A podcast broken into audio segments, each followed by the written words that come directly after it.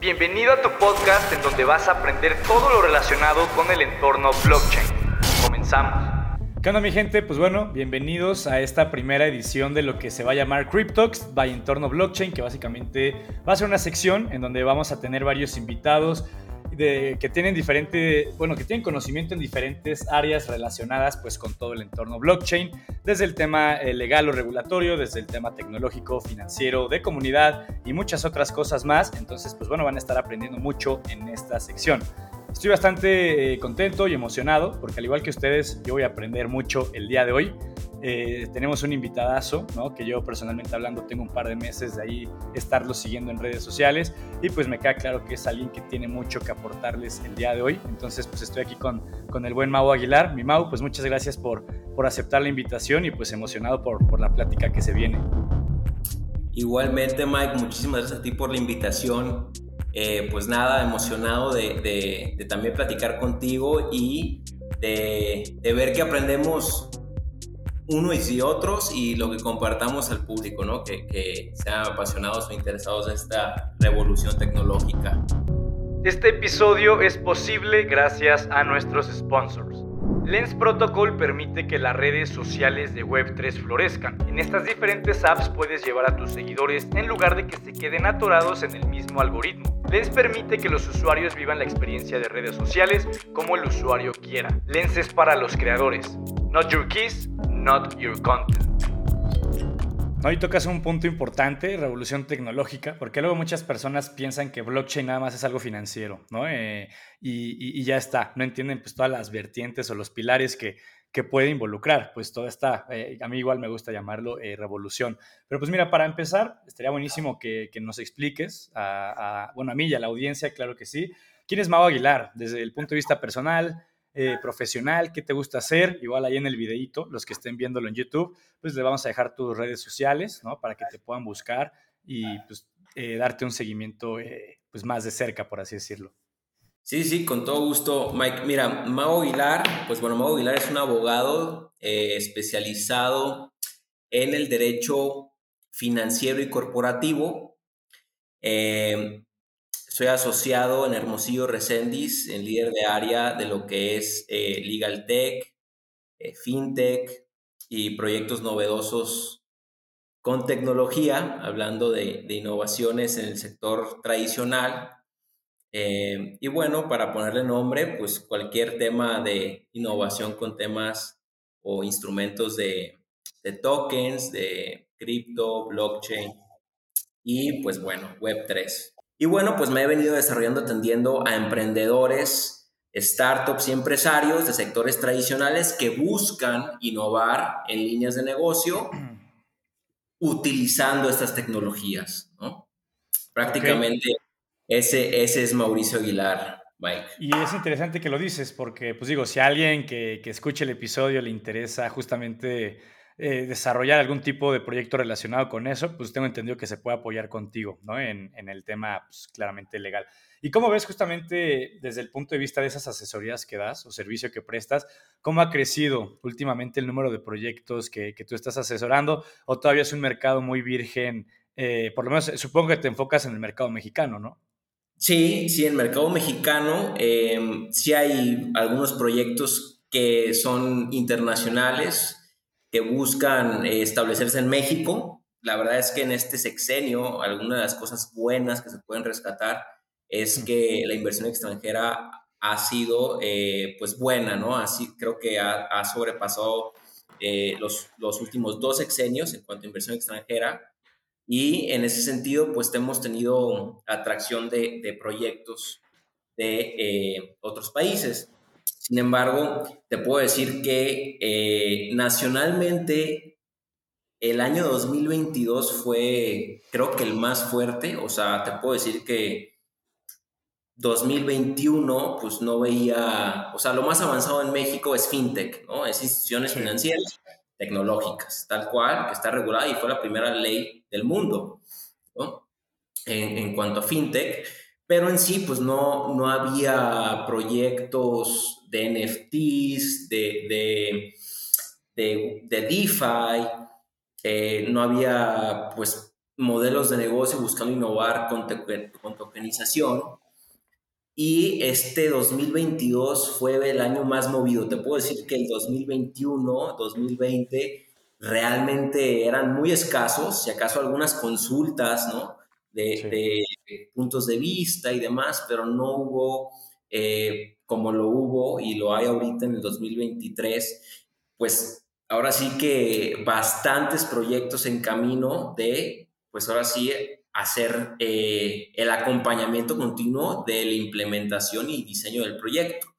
Entonces, te puedo decir que, que a partir de la ola del 2021 de, de los NFTs fue que el mercado mexicano, que seguimos en pañales, pero que se vino ahora sí que siendo palpable el día a día, ¿no? En mi práctica. Y si hubiera un tipo de producto, por así decirlo, que es el que más te llegan a pedir asesoría, o sea, llámese NFTs o llámese eh, eh, crearle su, su, DAO, lo que quieras, o sea, ¿cuál podría ser el que más te llegan a demandar? ¿Cómo, ¿Cómo, notas tú esa parte? Mira, yo creo que sería el tema de tokenización. Ok.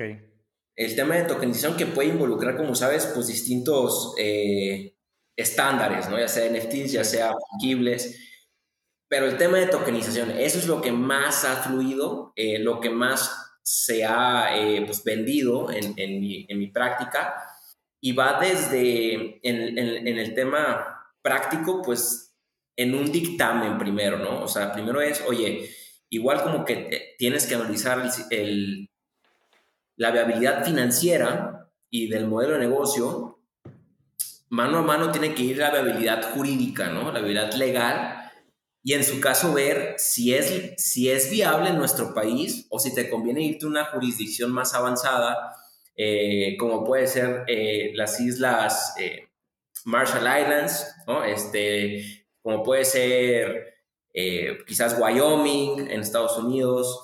Entonces, lo, que se vende más o lo que se ha venido pues practicando más es ese dictamen en un principio en el que analizamos el modelo de negocio, lo, que quiera hacer el emprendedor o el empresario, y damos lo que es em, una estructura corporativa que puede involucrar sociedades mercantiles nacionales, internacionales, o puede involucrar asociaciones civiles, eh, contratos y, y, también, por supuesto, la planeación fiscal y damos alternativas, ¿no? Oye, pues esta tiene mayores ventajas que esta, esta tiene más riesgos, em, y, orientamos a, mano a mano al emprendedor o al empresario y damos nuestra opinión, y a partir de eso ayudamos en implementación. ¿Me explico? Primero es ese dictamen, y después que se elige por el líder del proyecto, por el equipo, pues ya asesoramos en implementación. Y te puedo decir que lo más eh, atractivo, lo más... Eh, seguido que tenemos de consultas es en el sector inmobiliario. En el sector inmobiliario sobre tokenización o implementación de, de criptoactivos en el mismo. Qué bueno que lo dices, porque por ahí iba a hacerte una pregunta. Yo hace unos meses, de hecho, di una plática sobre cómo podría influir o impactar el tema de la tokenización en los bienes inmuebles. Pero digo, cuando empecé a indagar un poco más en mi investigación, no me quedó muy claro espero que tú me puedas eh, resolver esa duda, pero a día de hoy, por lo menos en México, la tokenización de un bien este, inmueble es legal, sí se puede manejar eh, o, fluir, eh, o sea, al 100%, por así decirlo, o hay alguna que otra traba en, ese aspecto. Entiendo completamente pues, la ambigüedad, porque incluso pues, nosotros abogados estamos ante esa ambigüedad, ¿no? Tenemos que interpretar la, la, ley.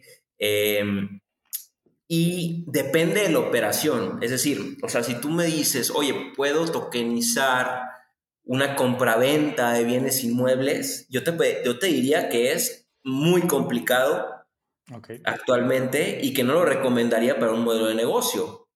¿Por qué? Porque las estructuras de actores que, que se involucran en esa transacción, principalmente entidades gubernamentales como es, lo es el registro público de propiedad, como lo son los notarios, eh, en este tipo de transacciones es muy complicado que, una, que se tokenice una escritura pública en la cual conste el acto de la transmisión de un bien inmueble. Lo veo inviable aún, ¿sabes? Pero si tú me dices, oye, se puede tokenizar un, quizás un modelo de negocio de tiempos compartidos, yo te diría que sí y que tiene bastantes ventajas. Oye, se puede tokenizar un levantamiento de capital en el que yo utilice ese capital para desarrollar un proyecto ejecutivo de un hotel, te diría sí, sí es viable también hacerlo. Hay trabas, claro que hay trabas y depende de cómo eh, el proyecto eh, se adecue a los riesgos y beneficios de las alternativas que se presenten.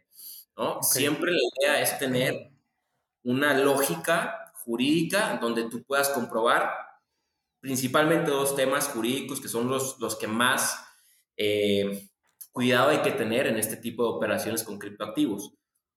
Uno, el tema de lavado de dinero. Y número dos, la materialidad y razón de negocio de esas operaciones para temas fiscales. ¿no? O sea, pago de impuestos y lavado de dinero.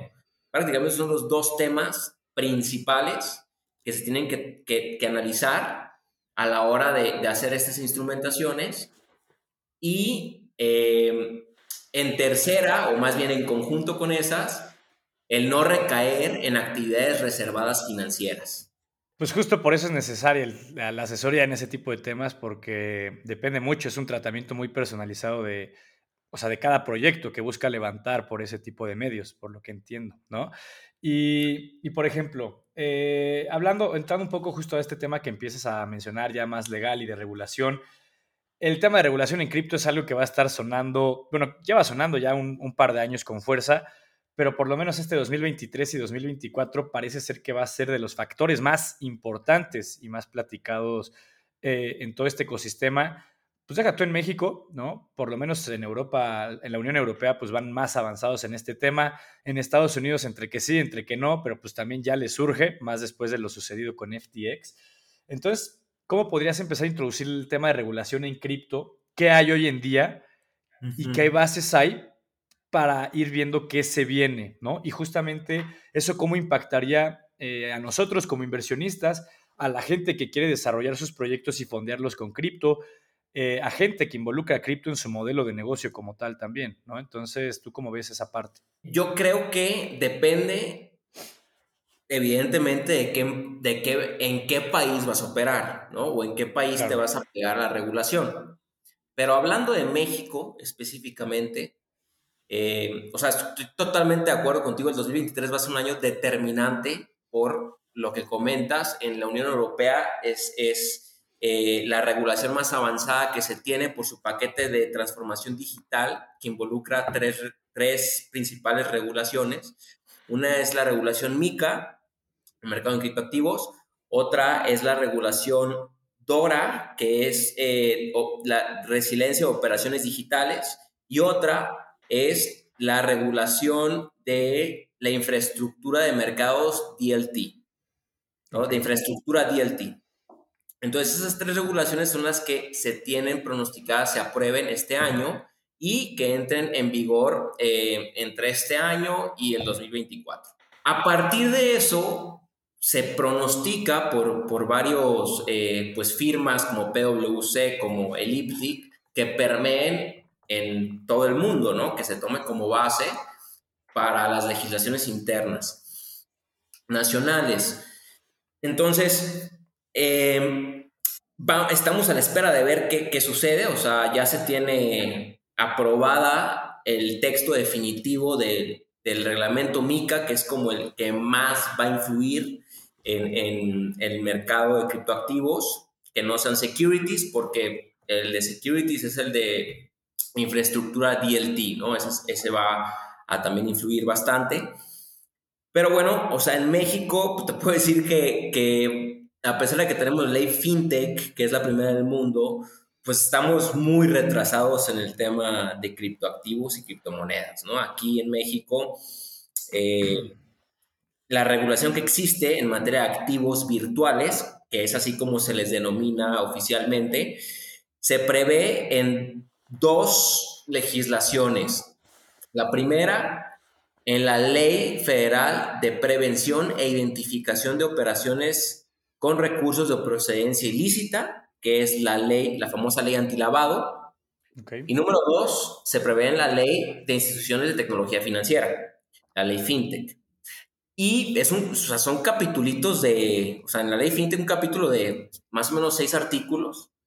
Eh, y en la ley de antilavado se prevé eh, como una actividad vulnerable en el artículo 17, ¿no? que es una actividad vulnerable, una actividad económica que se pueda prestar para el lavado de dinero.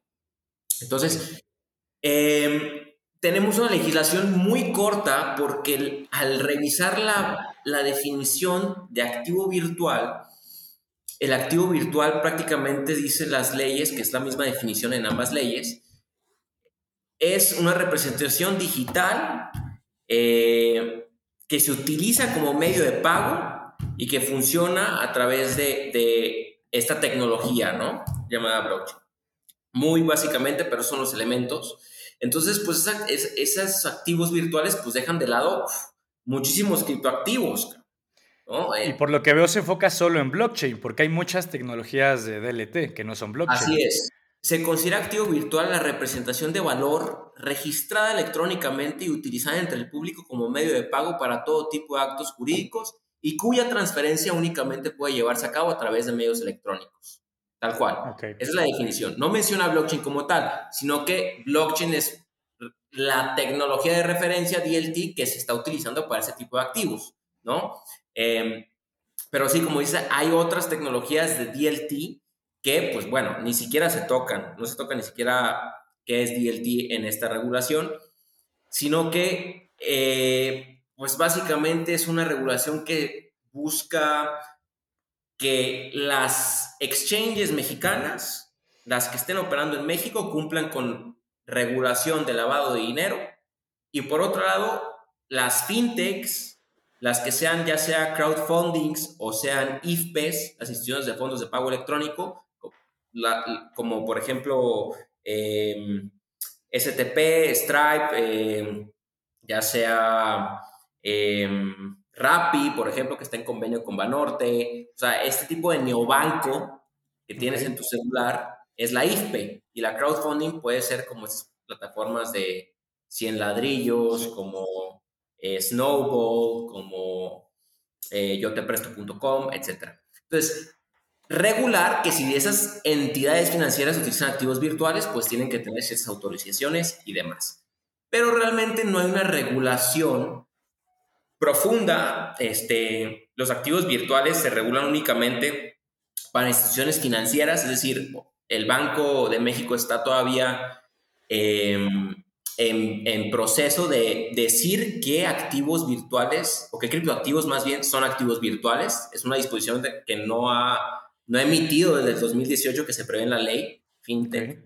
Em, han habido comunicados también, de, pero no son leyes, son comunicados de, de, por ejemplo, la Comisión Nacional Bancaria de Valores o del Banco de México o de Prodecon, con relación a los activos virtuales o criptoactivos, pero nada es oficial. O sea, te advierten, por ejemplo, de las ICOs, que, no eran un medio este, confiable para, invertir, que tuviéramos cuidado, le, advierten a la población, eh, te advierten de, pues que no es un medio de pago oficial, pero se contradice con la misma ley, porque la ley se dice que los activos virtuales son los la representación de valor que utilizas como medios de pago. O sea, ahorita te puedo decir, Mike, que hay un desmadre, no, no hay nada claro en sí para un activo virtual. Pues digo, al final México fue el primer país en, en implementar esta ley fintech.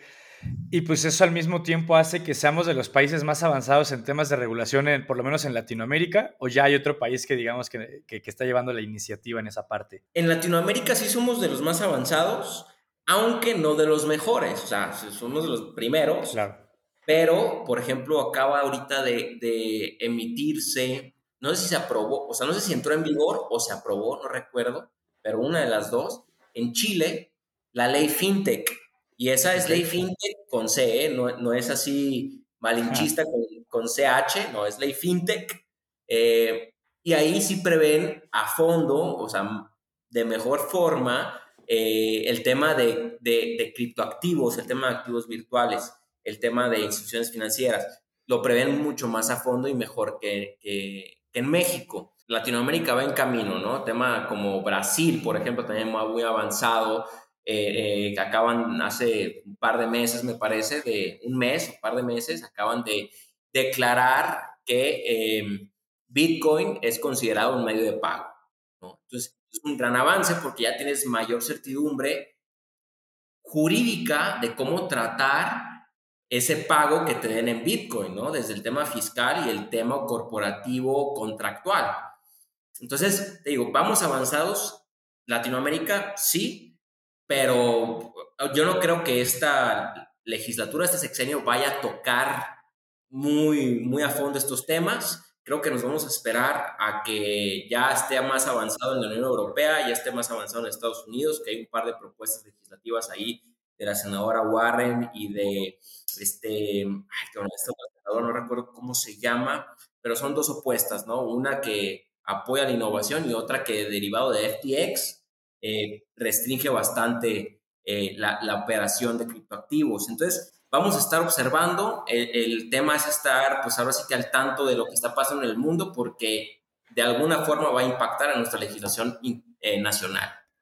Sí, creo que el tema regulatorio va a vivir un antes y un después de lo de FTX, ¿no? O sea, como que antes lo estaban trabajando, obviamente, pero siento que lo llevaban con más calma y a partir de eso como que generó, prendió las, las alertas a nivel mundial y, los hizo pensar de que esto ya es necesario eh, trabajarlo. Pues qué bueno que me dices que por lo menos el tema regulatorio en Latinoamérica va avanzando, porque digo, al final de cuentas, la regulación de cierto modo te puede dar claridad o protección en muchas cosas. Y creo que es bien sabido y es claro que pues todo el ecosistema blockchain, pues de donde más impacto puede llegar a tener, pues justamente la TAM es una de esas regiones, ¿no? Este, yo personalmente hablando he tenido muchas llamadas con desarrolladores de diferentes proyectos y uno era personas de Suecia, ¿no? Que justamente platicábamos y todo, y pues sí me decían, pues mira, qué bueno que estamos hablando, qué bueno que estás intentando promover todo este conocimiento por allá, porque sin duda alguna a ustedes les puede ser de mucha más utilidad.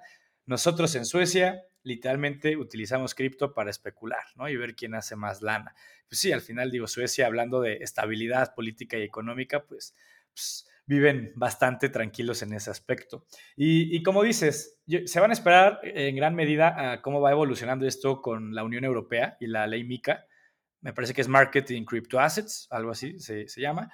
Si podrías definir en cinco puntos eh, clave, pues, qué va esto de MICA, qué es lo que buscan y demás, este, estaría buenísimo, porque al final, pues digo, cada regulación va a tener, probablemente van a compartir muchas bases, pero probablemente cada una va a tener sus diferenciadores, pues priorizando justamente el estilo de vida de su región. Obviamente la necesidad en Europa no va a ser la misma que pueda tener eh, Bolivia, México, Venezuela, Argentina y, demás. Entonces digo, si podrías explicar en cinco puntos eh, lo más importante de Mica. Sí, por, claro que sí, con mucho gusto. Y por supuesto las diferencias culturales y económicas, políticas, van a influir y también, por supuesto, el orden del Estado, ¿no? La configuración de la Unión Europea pues, es muy distinta, o sea, su, es ahora sí que one of a kind en, la Unión Europea, 27 eh, Estados miembros eh, que, que, conviven y se regulan entre sí, y pues bueno, tenemos todos los demás países que tienen su sistema jurídico particular y gobierno, ¿no? Entonces, eh, eso va a influir también en la regulación. Em, si te podría decir en qué consiste qué busca regular MICA principalmente, bueno, vamos por, por actores, ¿no? O sujetos. Primeramente busca regular a dos tipos de sujetos, lo que es eh, las CASP, que son Crypto Asset Service Providers, o sea, eh, prestadores de servicios de criptoactivos, por un lado, y por otro lado busca regular a los emisores de criptoactivos. Son distintos. en pocas palabras, eh, en el grupo uno podrían estar los exchanges que te dan este tipo de servicios. En el número dos, eh, alguien que se te acerca para tokenizar su proyecto eh, sería un emisor de, un token, ¿no? Para que le quede más Así es. a la gente. Ok. Así es. Un emprendedor que quiera emitir su criptomoneda sería un, un issuer, un emisor, y un exchange como Bitso sería un CASP. Busca regular esas dos personas Que ojo, el, el, tema de ser emisor no solamente significa la persona que emita criptoactivos, sino la persona que promocione también su venta.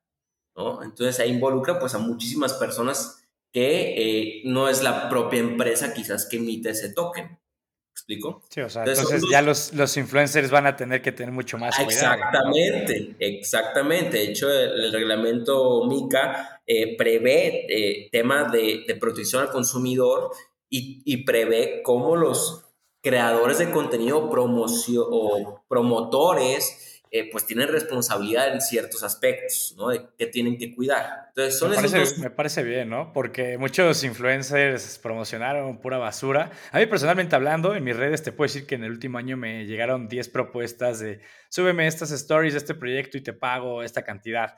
Pero investigabas el proyecto y decías, es una completa basura, eh, Ponzi, eh, y va a ser un rock pool, ¿no? Y pues claramente a muchos no les interesa, si acaban promocionando eso y pues pues qué bueno que allá va a haber más conciencia en ese tipo de cosas, porque antes, pues, le podías hablar de cualquier proyecto a la gente e iban y lo compraban, es la realidad.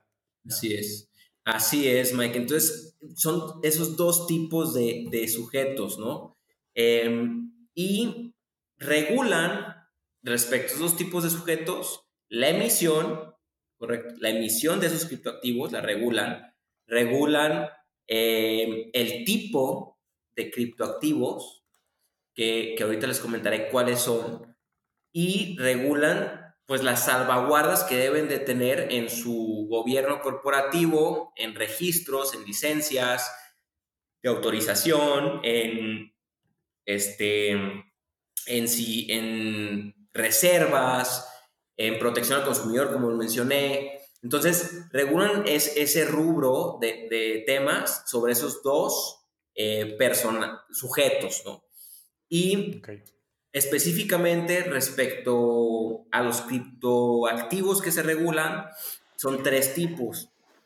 Uno es el ART, el ART, que es el Asset Reference Token, que eh, son, son tokens que buscan mantener la estabilidad de su valor referenciado con otras eh, monedas fiat, otros criptoactivos o commodities. Un stablecoin, ¿no? Ok. Y regulan también el EMT, el Electronic Money Token, que son eh, tokens que también están eh, sustentados con otro activo, o sea, son stablecoins también, pero buscan ser un medio de pago. Ok. Buscan, eh, buscan ser una moneda en curso legal, por así decirlo. O sea, son, son diferencias muy sutiles porque pues evidentemente un stablecoin, pues tú dices, oye, pues toda stablecoin prácticamente funciona para que el valor no, se, no, no tenga esa volatilidad, volatilidad y pues también para ser medio de pago, pero el reglamento, que quizás luego se aclare con disposiciones, guidelines que va a sacar la, la ESMA, que es la European Securities and Markets Authority, van a haber disposiciones secundarias del reglamento donde van a aclarar más temas respecto a los criptoactivos. ¿Vale? Entonces, se regula el ART y el EMT, que son stablecoins, ¿sí? Y se regula otro tipo de criptoactivos que no forma parte de los que ya mencionamos. Así lo menciona el reglamento, ¿vale? ¿Qué son estos criptoactivos que no se mencionan? Los utility tokens, ¿sí? Y los tokens de pago que no son electronic money tokens ni tampoco security tokens.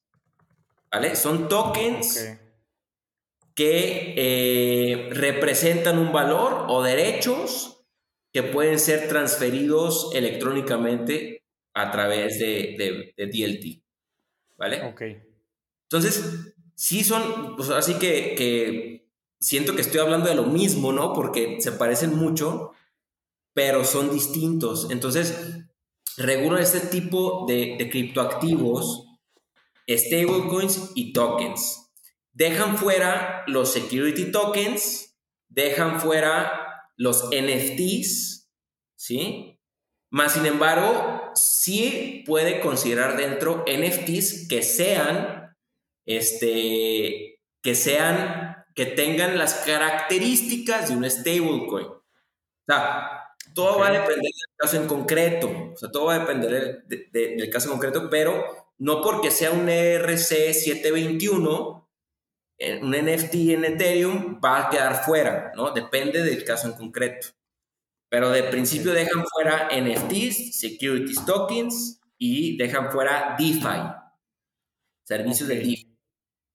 Wow, pues es brutal, ¿no? Al final creo que mucha gente que va empezando a sumergirse en este tema, o los que no se sumergen, pues piensan que todo lo relacionado con cripto es Bitcoin y, y otras moneditas parecidas a Bitcoin, ¿no? Y creo que con esto que acabas de explicar queda claro que es un sinfín de, si podríamos llamarlo como un catálogo, si así lo quieres ver, pues hay muchísimos artículos en, ese catálogo y, y, creo que eso queda claro que pues para que todo se regule al 100% y con claridad faltan años, ¿no? Este, al final...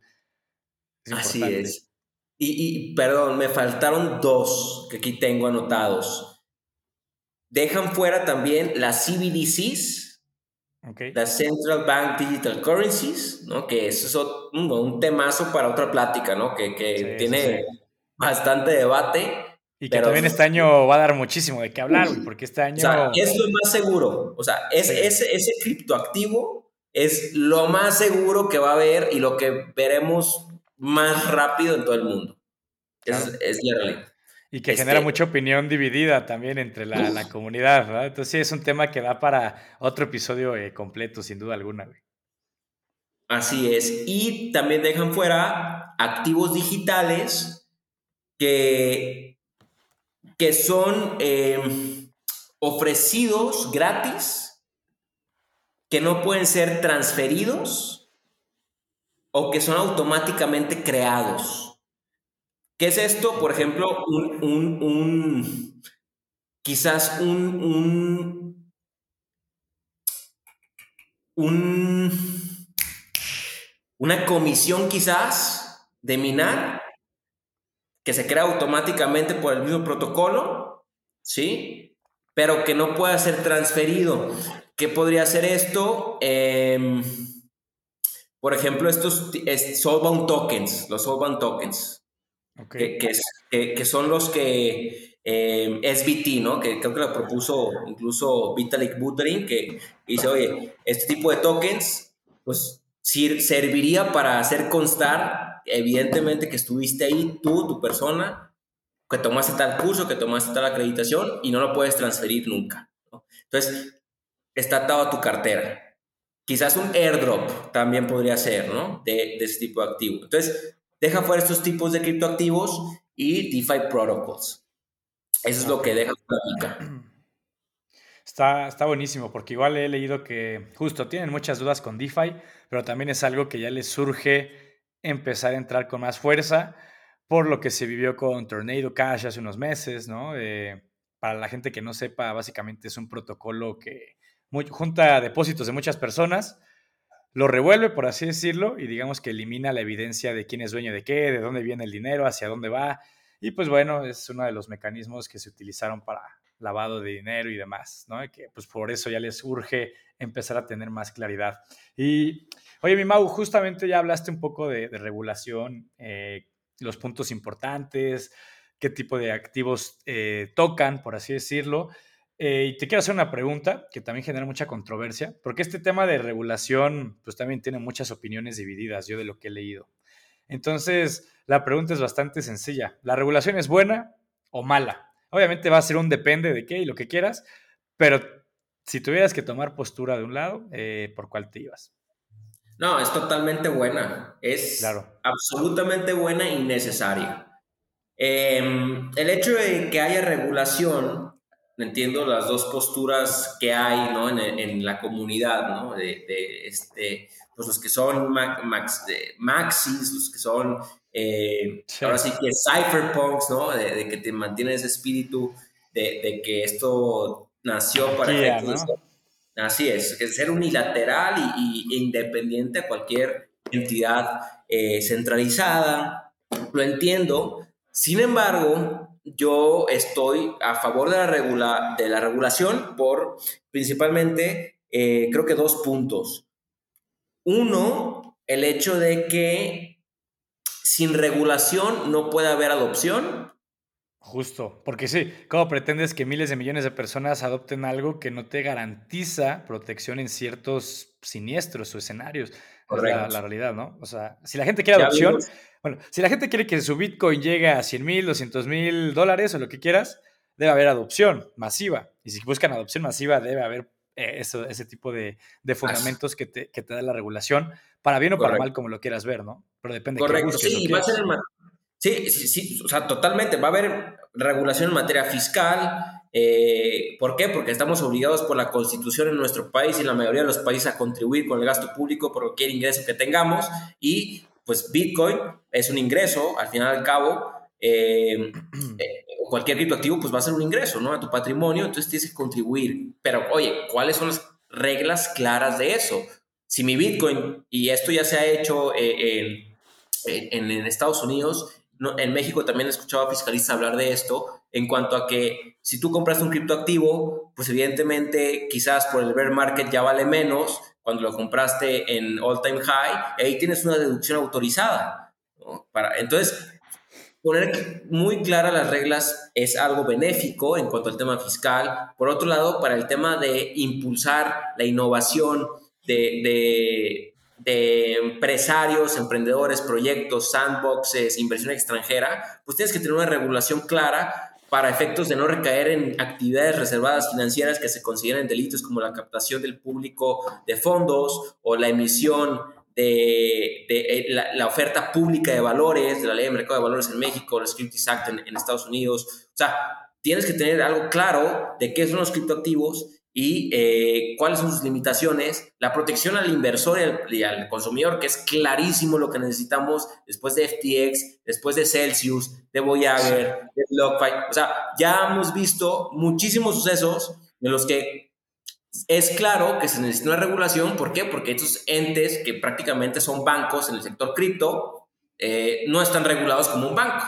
Es que esa es la cosa, ¿no? Ya hubo una tras otra, tras otra, tras otra. Si hubiera sido un evento completamente aislado y que digas, bueno, en los 15 años que lleva funcionando la red Bitcoin solo ha habido un, un evento así de catastrófico, digo, te la podrías pensar, pero ni así creo que sería argumento suficiente. Pero bueno, ya cuando se empieza a repetir y cada vez pues los, las estafas y los fraudes pues representan más volumen, porque pues más gente está dentro del mercado que hace cinco años claramente, pues empieza a volver cada vez más peligroso, ¿no? Entonces... Sí, sobre todo si son instituciones centralizadas.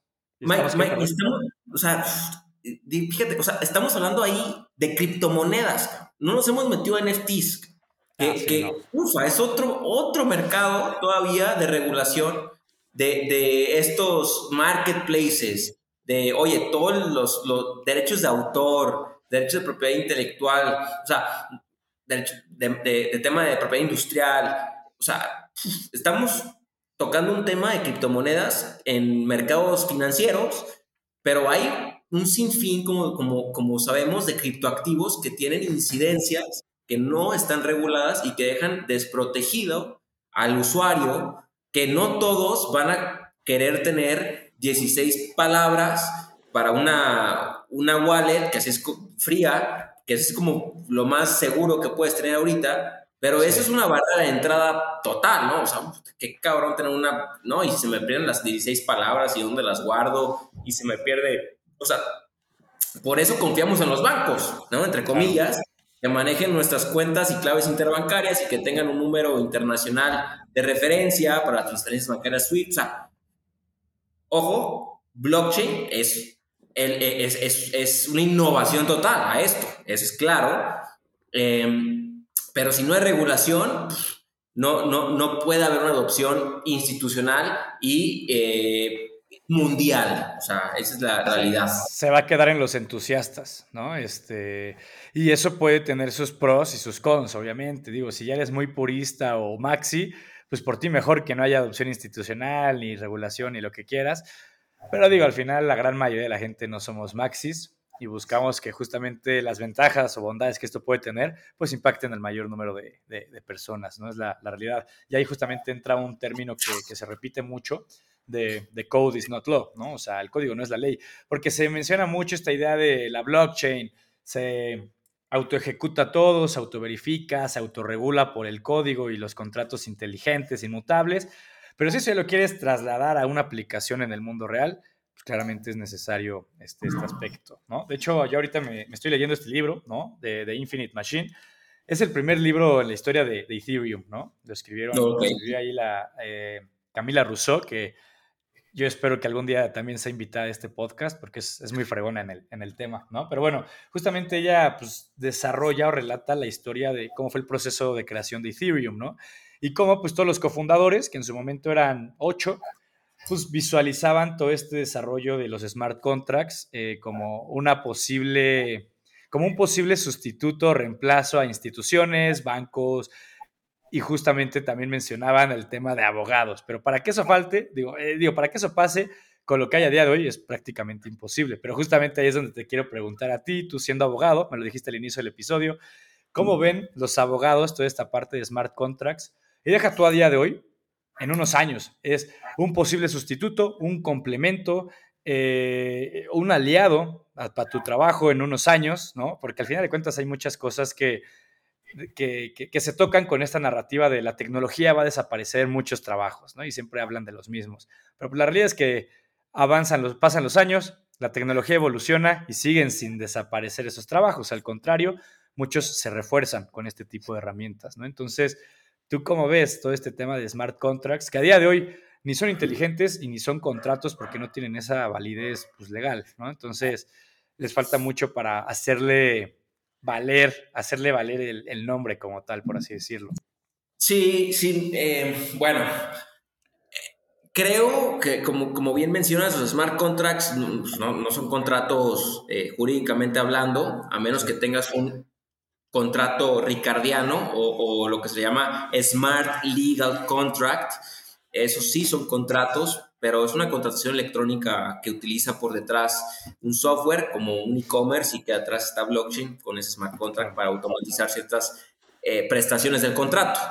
Yo no creo de ninguna forma que se vaya a sustituir al abogado, sino que más bien va a tener que haber abogados que puedan asesorar el código del smart contract. No necesariamente saber programar, porque para eso están los programadores que son especialistas, o sea, si sabes programar, pues mucho mejor, ¿no? Este, Pero con que los abogados sepan los términos, cómo se utiliza, cómo funciona blockchain, cómo funciona la inteligencia artificial, eh, machine learning, o sea, que, estén realmente familiarizados con operaciones que puedan ser eh, complementadas con estas tecnologías, pues bueno, ahí el abogado tendrá las, las herramientas para poder asesorar el código de ese smart contract. ¿Por qué? Oye, porque sabes que si pasa esto, o sea, por ejemplo, ahorita eh, hablando de smart contracts, de, no sé si ya todos son así, porque ya hay varios lenguajes, pero el primer, el, por excelencia es, es, Solidity, ¿no? De, Ethereum. Entonces, eh, ese pues tiene la lógica eh, booleana de, de if, then, ¿no? Este, sí, entonces esto. Entonces, esa lógica pues acota muchos aspectos que jurídicamente se prevén, que son subjetivos a la valoración de un juez y que son interpretables conforme a la legislación. Entonces, el código no puede abarcar todas esas cosas de forma tan, tan automatizada, sino que tienes que como abogados decir, oye, ¿sabes qué? Aquí eh, vamos a poner un smart contract de backdoor para efectos de que si pasa esto, quizás se ejecute otro smart contract que contradiga lo que sucedió y entonces, no se va a sustituir al abogado, sino que va a exigir en este tipo de operaciones que el abogado sepa cómo funciona esta tecnología para poder aportar sus conocimientos fiscales, corporativos, laborales, penales, lo que sea, en la estructura del modelo de negocio. Más no creo que se vaya a sustituir. Si algo me preocupa quizás que se pueda sustituir, entre comillas, es con la inteligencia artificial, ¿no? Con lo que hemos visto de noticias de chat GPT que tomó el examen de la barra de, abogados de Estados Unidos y que lo pasó este, así como en promedio, o, que un robot va a defender en un juicio usando un, un, earpiece, ¿no? El abogado, y va a decir los argumentos del robot, que acaba de decir esa noticia hace poco, o sea, que es de inteligencia artificial. O sea, yo creo que la, inteligencia artificial es más amenazadora, quizás, eh, eh, para el tema del abogado, pero yo te puedo decir que aún así, yo no creo que se vaya a sustituir en el término de la palabra 100% al abogado, sino que el abogado se tiene que adaptar a, ser eficiente y poder eh, utilizar estas herramientas a su favor.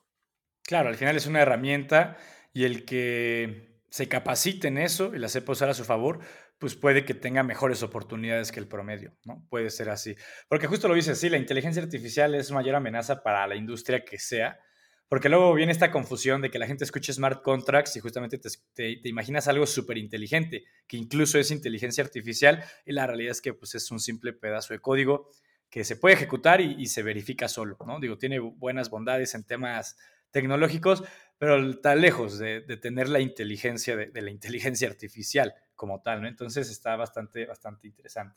Y pues digo, va, un poco relacionado con, con, este tema que venías platicando, pero pues tú cómo ves qué oportunidades o qué mejoras trae pues todo lo relacionado del entorno blockchain, ¿no? Desde el tema de gobernanza, tecnología, lo legal, lo que quieras, en tu industria, ¿no? O sea, ¿qué, qué, qué, tanto beneficio puede llegar a tener? Porque al final, pues sí te puede ahorrar muchos procesos, ¿no? Mucha, mucha, mucha intermediación que sí se podría sustituir, no toda, pero pues podría llegar eh, a impactar de buena manera en, en la eficiencia de esos procesos, porque muchas veces escuchas que la gente relaciona los trámites con abogados o con notarios como algo tedioso, burocrático, tardado. ¿Tú crees que puede ayudar a eficientizar un poco lo que tú ves en tu día a día? Sí, o sea, sí creo, o sea, no sé si en lo particular, hablando de operaciones eh, personales, pero sí en modelos de negocio, o sea, sí en modelos de negocio que yo podría atender, sí. Eh, por ejemplo, comercio electrónico, eh, business to consumer, ¿no? Eh, ahí el tema de que por ley, a la hora de que, bueno, primero, el problema. El problema es, tú te metes a noticias y hay bastantes noticias donde el consumidor compró algo en Mercado Libre y le llegó, en lugar de su iPhone 10, 11, 12, 13, 14, que tengas. Plátano, güey. Así es un, jugo Boinca. O sea, así, una noticia verídica, ¿eh? que lo usé en mi tesis, me acuerdo. Entonces, sí lo vi, sí lo vi. Este, hay varios casos así donde el consumidor pues recibe algo que no es lo que, lo que contrató. Entonces, ¿qué pasa? Que ahí los smart contracts podrían automáticamente verificar con smart contract, blockchain, Internet de las Cosas, eh, cloud computing y demás, APIs, podría saber cuándo se recibe y si se recibió lo que efectivamente se tenía que recibir por el consumidor para efectos de que los fondos entonces pasen a ser parte, propiedad del comercio. Y no se desbloquea hasta que sucede la, la condición, ¿no? Así es. Entonces, ¿qué te evitas ahí? Pues tema de reclamación, te ayuda a la seguridad jurídica de la transacción y eso es una transacción muy pequeña en cuanto a tema de business to consumer, ¿no? Pero por ejemplo, ah, hablando a una gran escala de business to consumer, todo el tema de, de, de pagos, por ejemplo, de servicios, de telefonía, de agua, de luz, todo ese tema de servicios se puede automatizar automáticamente sin necesidad de tú estar pagando, eh, yendo a la sucursal o quizás desde el mismo internet, todo ya a través de smart contracts estén configurados en que agarres los fondos de tu cuenta bancaria o de tu wallet en este caso y que vaya directamente al, al, al prestador de servicios y evites tener que las empresas tengan personal administrativo que tengan que atender a las personas, ¿me explico? Hay un tema de automatización también este, cadena de suministro. Oye, tema de garantías, cuando hay transacciones internacionales es muy, muy, muy, o sea, es esencial que se tengan seguros, se contrata un forwarder, se contrata un tercero que se encargue de la logística, de todo el traslado de los productos, digamos, de aquí a China, y pues hay un costo ahí totalmente, ¿no? Entonces, ¿qué pasa? Que a la hora de que quizás tu paquete, que, que depende de qué pactas también el contrato, ¿no? Del tema de Incoterms y demás, pero suponiendo que tu paquete, tu, mercancía eh, se, se, se destruyó, se perdió, se hundió, lo que sea, no llegó, bueno, un smart contract puede automáticamente, sin necesidad de reclamaciones tardadas, eh, detectar eso sucedió y hacer un reembolso directamente a eh, una indemnización, más bien el tema de seguros en, a, la parte correspondiente, ¿no? Al, vendedor en este caso. Entonces, ese es otro, ese es otro ejemplo. Eh, bueno, tema financiero, ni qué decir, ¿no? Todo, todo el tema de, de, de, automatización de transferencias y rapidez de transferencias internacionales, donde tú tienes operaciones que por el, el sistema financiero que estamos utilizando y hemos utilizado durante todos estos años, tardan a veces hasta cinco días, tres días en que la, el reflejo del pago, del flujo, se vea, eh, se vea puesto a disposición a una parte del otro país, pues eso te cuesta dinero y tiempo, ¿no? ¿Por qué? Porque no puedes disponer del flujo de efectivo para implementarlo a tu operación o invertirlo. Entonces, ¿Qué pasa? Que contractualmente puedes instrumentar todo esto para efectos de que lo se prevea, ¿no? Entonces, digo, esos son algunos casos, hay muchísimos más, tema de arrendamientos financieros, tema de arrendamientos únicamente. ¿Cuántas veces rentan una casa y el depósito no se regresa, ¿no? ¿Por qué? Pues porque yo me quedo con el depósito y ya está. Eh, o, o, qué pasa que, que el depósito nunca nunca se más bien el arrendador se queda con daños estructurales en su casa y, y, el depósito no le alcanza, pero ya sabes que yo ya me voy de tu casa y me vale madre, ¿no? Ya me vale madre lo que pasa en tu casa. Entonces, hay muchísimos, o sea, son algunos, ¿no? Pero tema de, de, de, contratación, por ejemplo, de eventos, eh, programas de lealtad, cupones, eh, o sea, realmente hay una aplicación, yo creo, para sector primario, secundario y terciario. Y en esas operaciones van a estar presentes los smart contracts. Sí, al final, eh, en prácticamente cualquier actividad económica donde haya o mucha intermediación o la necesidad de validar lo que está sucediendo, es donde pues esto puede tener impacto y pues, prácticamente, como dices, actividad primaria, secundaria y terciaria puede tener muchas aplicaciones en, muchas actividades económicas al final. Está bastante interesante. Entrando ya un poco aquí a la, parte final, mi Mau, ¿tú cómo ves o qué consideras que son los principales retos que se enfrenta este ecosistema en el tema regulatorio? ¿O qué es lo que consideras que no se está haciendo de la mejor forma y que podría hacerse mejor? Eh, o sea, ¿tú, tú, ¿tú cómo ves esta parte hablando de entre desventajas, retos, bajo en, tu punto de vista? Creo que uno de los retos más, eh, eh, pues ahora sí que palpantes y que se ha venido desarrollando es el tema de qué es un criptoactivo en cuanto a si es un valor para efectos financieros o si no lo es. Si es un security token o si es cualquier tipo de token que no sea security token. ¿Por qué? Porque eh, recién acabo de leer un estudio de, este, una publicación de Harvard, ahí luego te se las paso, que menciona por qué los criptoactivos no son securities, ¿no? Y, y, menciona por qué el método que se tiene ahorita y se ha mantenido desde el 2018 y 2019 a partir de las guías e interpretaciones de la SEC este, y este Hinman, eh, son insostenibles, ¿no? Porque ellos básicamente dicen, un criptoactivo no es un security cuando la red blockchain que lo soporta está suficientemente descentralizada. Y para eso emitieron unas guidelines que dicen cuándo se considera que está suficientemente descentralizada. Que es como lo que le está pasando a Ethereum ahorita, porque ya está más centralizado en Estados Unidos, o cuál era ahí el problema de descentralización? Sí, pues es que después de, del cambio de protocolo de eh, Gary, Gary Gensler o Dan Sensler, no recuerdo cómo se llama. Gary Gensler, ok, Gary Gensler, que, que pues, obviamente tiene trayectoria en, la SEC, em, él mencionó que en virtud del cambio de protocolo, ahora la red ya no era descentralizada, sino que era centralizada por el proof of stake y por lo tanto Ether sería un security. ¿no? Entonces, Antes de eso, como se utilizaba Proof of Work, estaba suficientemente descentralizada y se consideraba un commodity, un bien, ¿no? Entonces, Bitcoin se considera un commodity. Esto dicho por la SEC, pero bueno, hay contradicciones entre la SEC, entre criterios también jurisdiccionales, entonces, de tribunales de Estados Unidos.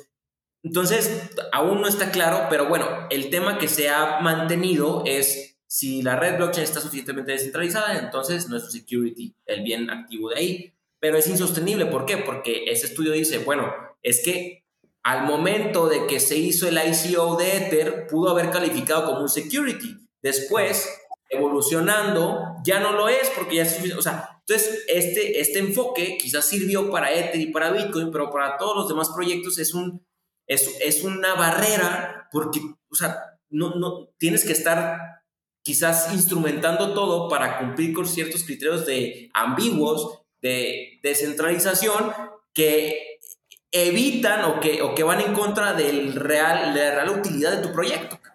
Entonces, ese es un tema, creo yo, que es eh, de, los mayores retos, saber y determinar claramente cuándo se consideran securities y cuándo no. La Unión Europea está en eso, está en eso con, estas regulaciones que comentamos, eh, que van a, eh, con el paquete, con la, con la reglamentación de infraestructura DLT, van a modificar varias leyes de securities, de valores, para efectos de incluir, por ejemplo, que la lo que es el equivalente a la SA aquí pueda allá, no recuerdo si se llama SA también, pero es lo equivalente, es ya en España, eh, pueda que sus acciones representativas de, su capital social estén representadas en DLT, ¿no? Entonces, van, a estar, van a estar modificando muchas regulaciones diferenciando qué es un security y qué es un criptoactivo regulado por MICA, ¿no? Entonces, ese es de los mayores retos que hay en todo el mundo.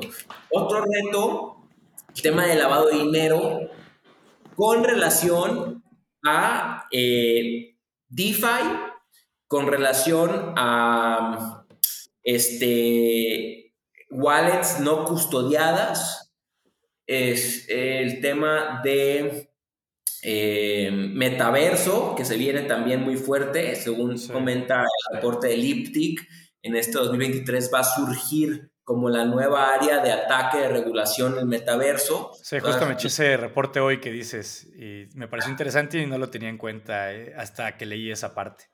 Sí, sí, y no, y, de ahí mencionan, puta, ese tercer, tercer reto, la exposición de instituciones financieras tradicionales a cripto, como ahorita vimos el banco Silvergate, que, que era ahora sí que el banco cripto de todo el mundo, este, referente, el, referente en Estados Unidos, pues tuvo un, este, ¿cómo se llama? Una, un run de, de retiros. ¿no? Sí vi que hasta su acción cayó creo que 50% en una sesión, sí fue una cosa de, locos, sí. ¿Por qué? Porque tenía toda su exposición prácticamente en cripto y pasa FTX y FTX era su, su inversor, entonces se va al piso y tienen que vender activos para poder dar liquidez entonces, ¿qué pasa? Que ya ahorita, a principios de año, hubo reportes publicados por, eh, no recuerdo si fue el Banco de Pagos Internacionales eh, o, el, no recuerdo qué, qué, autoridad, pues, pero internacionalmente se emitió ya criterios de o preocupaciones que se preveían en el IPTIC, en ese reporte, respecto a la exposición de cripto en instituciones financieras reguladas. Entonces, creo que esos, esos rubros son los, que, los mayores retos que se tienen y se me olvida las DAOs. Las DAOs, eso también es un tema quizás para otra plática porque viene mucha, mucha regulación, hay muchos temas muy interesantes ahí de, de, esta nueva sociedad, porque es una sociedad de personas que se meten a través de blockchain para realizar eh, proyectos eh, económicos, ¿no? Prácticamente. Entonces, que no hay un representante legal que dé la cara o que se haga responsable. Sí, sí, sí, es un tema que, que estaría buenísimo platicarlo y abordarlo, abordarlo mucho más este, a fondo, sin duda alguna, porque va a crecer mucho el tema de DAOs, yo personalmente hablando creo, y, y sí, se puede complicar la cosa si crece sin sin, sin solidez, ¿no? Sin cimientos en ese tema. Eh, lo que dices es. interesante, ¿no? O sea, creo que es importante que, que se empiece a tener más claridad entre lo de utility security tokens. si la gente que está escuchando esto no entiende bien la diferencia, en pocas palabras, security, pues tienes que cumplir con todo. Eres un activo financiero y tienes que cumplir con todo el tema regulatorio de un activo financiero como una acción, ¿no? Por así decirlo. Y utility no. Por eso muchos proyectos pues, pues, toman ventaja de esto y emiten utility tokens, cuando en realidad sí podrían ser security tokens, pero no quieren hacerlo para no inventarse todo ese, ese ruedo legal, ¿no? y pues sí, yo creo que un reto va a ser importante que, que, el tema legal también avance más rápido. No sé si, si se logra o no, pero pues lo que dices, hoy soy security token, pero pues tan sencillo como implementar un fork en la red y la próxima semana ya tengo otras características y ya soy utility, ¿no? Entonces ya no me aplica realmente eso. Entonces son cosas que hay que, que estar eh, considerando y que va a, ver, va a valer la pena cómo va evolucionando. Así es, Mike. Y de hecho, para puntualizar ese tema, eh, este reporte dice que los criptoactivos nunca van a ser security, sino que lo que se va a considerar security es el acuerdo que hay detrás. O sea, un criptoactivo nunca por naturaleza va a ser un security y cuando se transacciona en mercados secundarios no se debe tratar o en exchanges como un security, ¿vale? Pero si el acuerdo que hay detrás de, ese, de ese criptoactivo constituye un acuerdo, un contrato de inversión conforme en Estados Unidos el test Howey, entonces se considerará un security, más el criptoactivo por sí solo no es un security. ¿Sabes? Es, es, muy interesante ese, ese paper que, que Universidad de Harvard y, tiene lógica porque este criterio que manejamos ahorita de la SEC es insostenible para todos los proyectos. Claro, no, y como va a ir creciendo todo, este va a ser insostenible. Ese paper pásatelo y lo ponemos aquí en la descripción del episodio para que la gente interesada se lo eche. Yo voy a ser el, el primero. Y pues ya la última eh, pregunta, para ahora sí terminar, ya no te quito más de, tu tiempo, pero pues ya en forma de, reflexión que te gustaría compartirle a la gente, ¿a ti qué es lo que más te gusta en sí del entorno blockchain? Y si eso va relacionado con tu giro, ¿no? que es más el tema legal regulatorio, o no, o sea, puede ser algo mucho más general, pero a ti qué, podría ser esa parte? Mira, creo que lo que a mí más me gusta, eh, en lo personal, eh, pues es que pues mi, profesión, mi, mi, día a día y a lo que me he dedicado es a prever o resolver problemas. Claro. Y esta tecnología que, que, viene a revolucionar todos los sectores económicos, me impactó la forma en la cual se presenta de una forma tan, en un paper de nueve páginas, ¿no? De, de, de, Bitcoin, pues aquí está, como si fuera un juego, ¿no? En un blog, ah, pues ahí está, saqué unos, unas moneditas. Y que nadie conoce al... ¿Quién, ¿quién es el autor intelectual de, eso? Nadie. Ahí les va. Y cómo es, es ese inicio de esa historia se ha transformado en menos de 15 años en lo que tenemos ahorita y cómo no hemos llegado todavía a la etapa de adopción ni de madurez y cómo el utilizar y aprovechar esta tecnología me ayudará a mí como abogado a poder prever y solucionar problemas e impulsar proyectos que serán de distintos giros, pero es lo que más me apasiona a mí, ¿no? El tema de cómo se puede utilizar esa tecnología para ayudar a un sinfín de proyectos que, que pueden hacer un bien, eh, pues ahora sí que un bien común en muchísimos nichos de mercados. Entonces, Eso es lo que quizás más me apasiona a mí, eh, lo que más me gusta. En lo particular, creo que las DAOs y el tema de tokenización son mi tema preferido. Eh, y pues ahora sí que, que que sí, eso es lo que te diría de qué es lo que más me apasiona a mí, Mike. Está, está buenísimo porque esa parte de ayudar a cualquier industria, pero comparte como que los mismos principios o, bases, ¿no? O sea, reparte más el poder o fortalece la transparencia, eh, como que, que, que, comparte la misma visión, ayuda en el tema legal, ayuda en el tema financiero, ayuda en el tema de desarrollo, que pues ya todo es open source, ¿no? O sea, como que es más de compartir, más de comunidad, más de objetivos alineados y, a darle para, para, por el bien de la comunidad, ¿no? Eso es algo que a mí personalmente hablando me llama mucho la atención. Pero pues bueno, estuvo buenísimo, ¿no? Este, muchas gracias por la invitación, espero que ahí la gente le, le haya gustado, que te busque en tus redes sociales, se las vamos a poner en el video y en la descripción del episodio para cualquiera que te quiera preguntar o pedirte asesoría en, lo que le puedas ayudar, pues este, qué mejor, ¿no? Que, con alguien eh, como tú. Pero pues, mi Mau, muchísimas gracias por aceptar la invitación. Espero que a la gente le haya gustado este primer episodio de, de Cryptox como tal, ¿no? Donde vamos a estar hablando con diferentes